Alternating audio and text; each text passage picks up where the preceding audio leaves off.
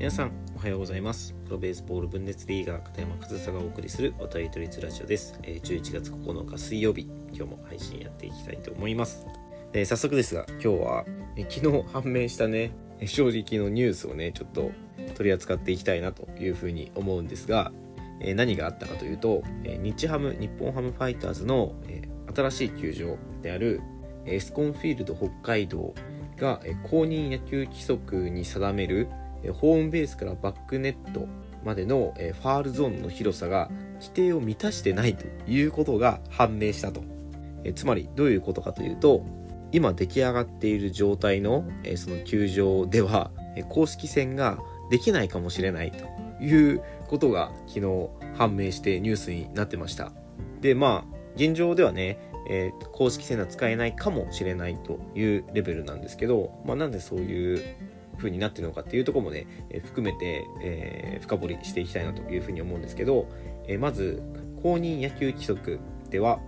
えー本塁からバックストップまでの距離、えー塁線からファールグラウンドにあるフェンススタンドまたはプレーの妨げになる施設までの距離は60フィート以上、えーまあメートルに直すと18.288メートル以上を必要とすると明記されていると。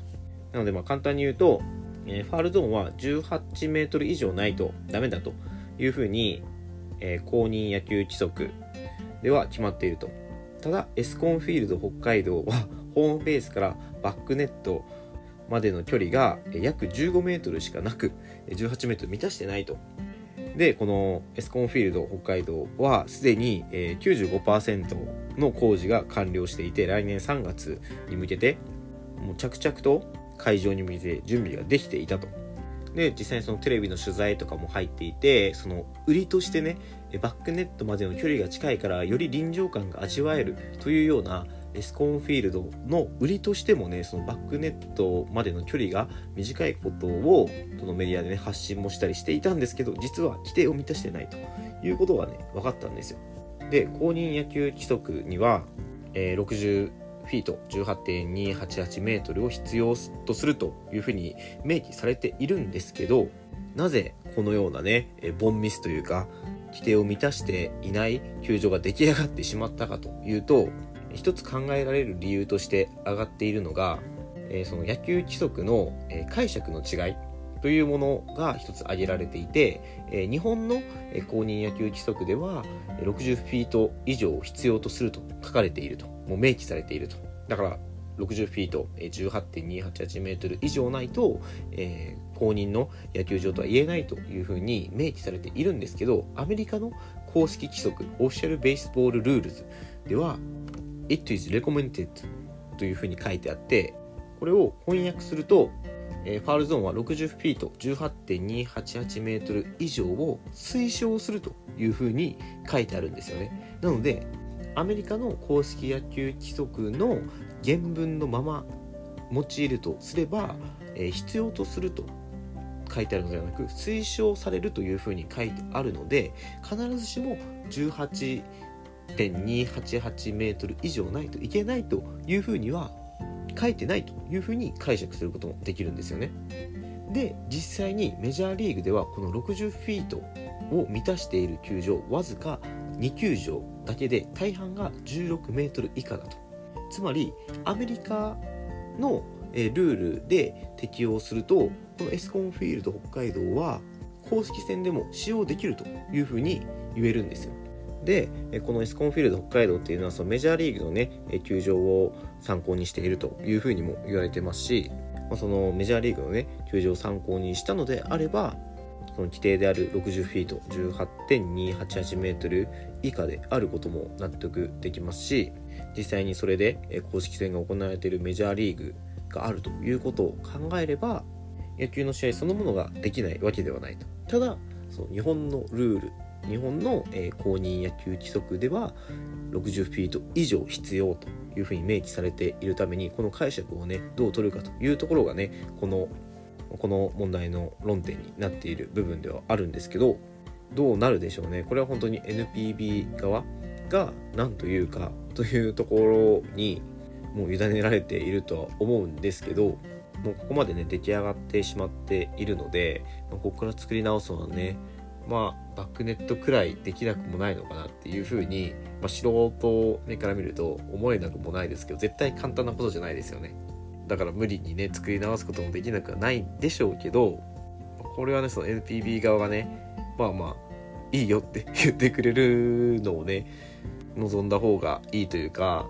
そのアメリカでは実際にその16メートル以下の球場がほとんどだということでね実際に試合はできているわけだからその解釈をねちょっと変える、ま、日本も60フィート以上は推奨だというふうにね解釈を変えれば問題なくね、え、来年の開幕からエスコンフィールドは使用できると思うんですけど、まあ、なかなかない問題が起きたなということで今日はこのねエスコンフィールド北海道のファールゾーンが規則にのっとってないという話をさせていただいたんですけどまあ、ちょっとそのドイツの球場の話をするとドイツが同じ規定があるかどうかは分かんないんですけど一応ドイツのブンデスリーガにもその球場の、ね、規定があるようでその球場がブンデスリーガ一部に、えー、適してないために一部に昇格できないみたいなチームもあるというふうに僕も聞いたことがあります。でドイツの野球、まあ、ドイツに限らずなんですけどヨーロッパの野球場って結構えー、長方形が多いんですよ。まあ、どういうことかというとそのレフトがすごく狭くてライトがすごく広いみたいな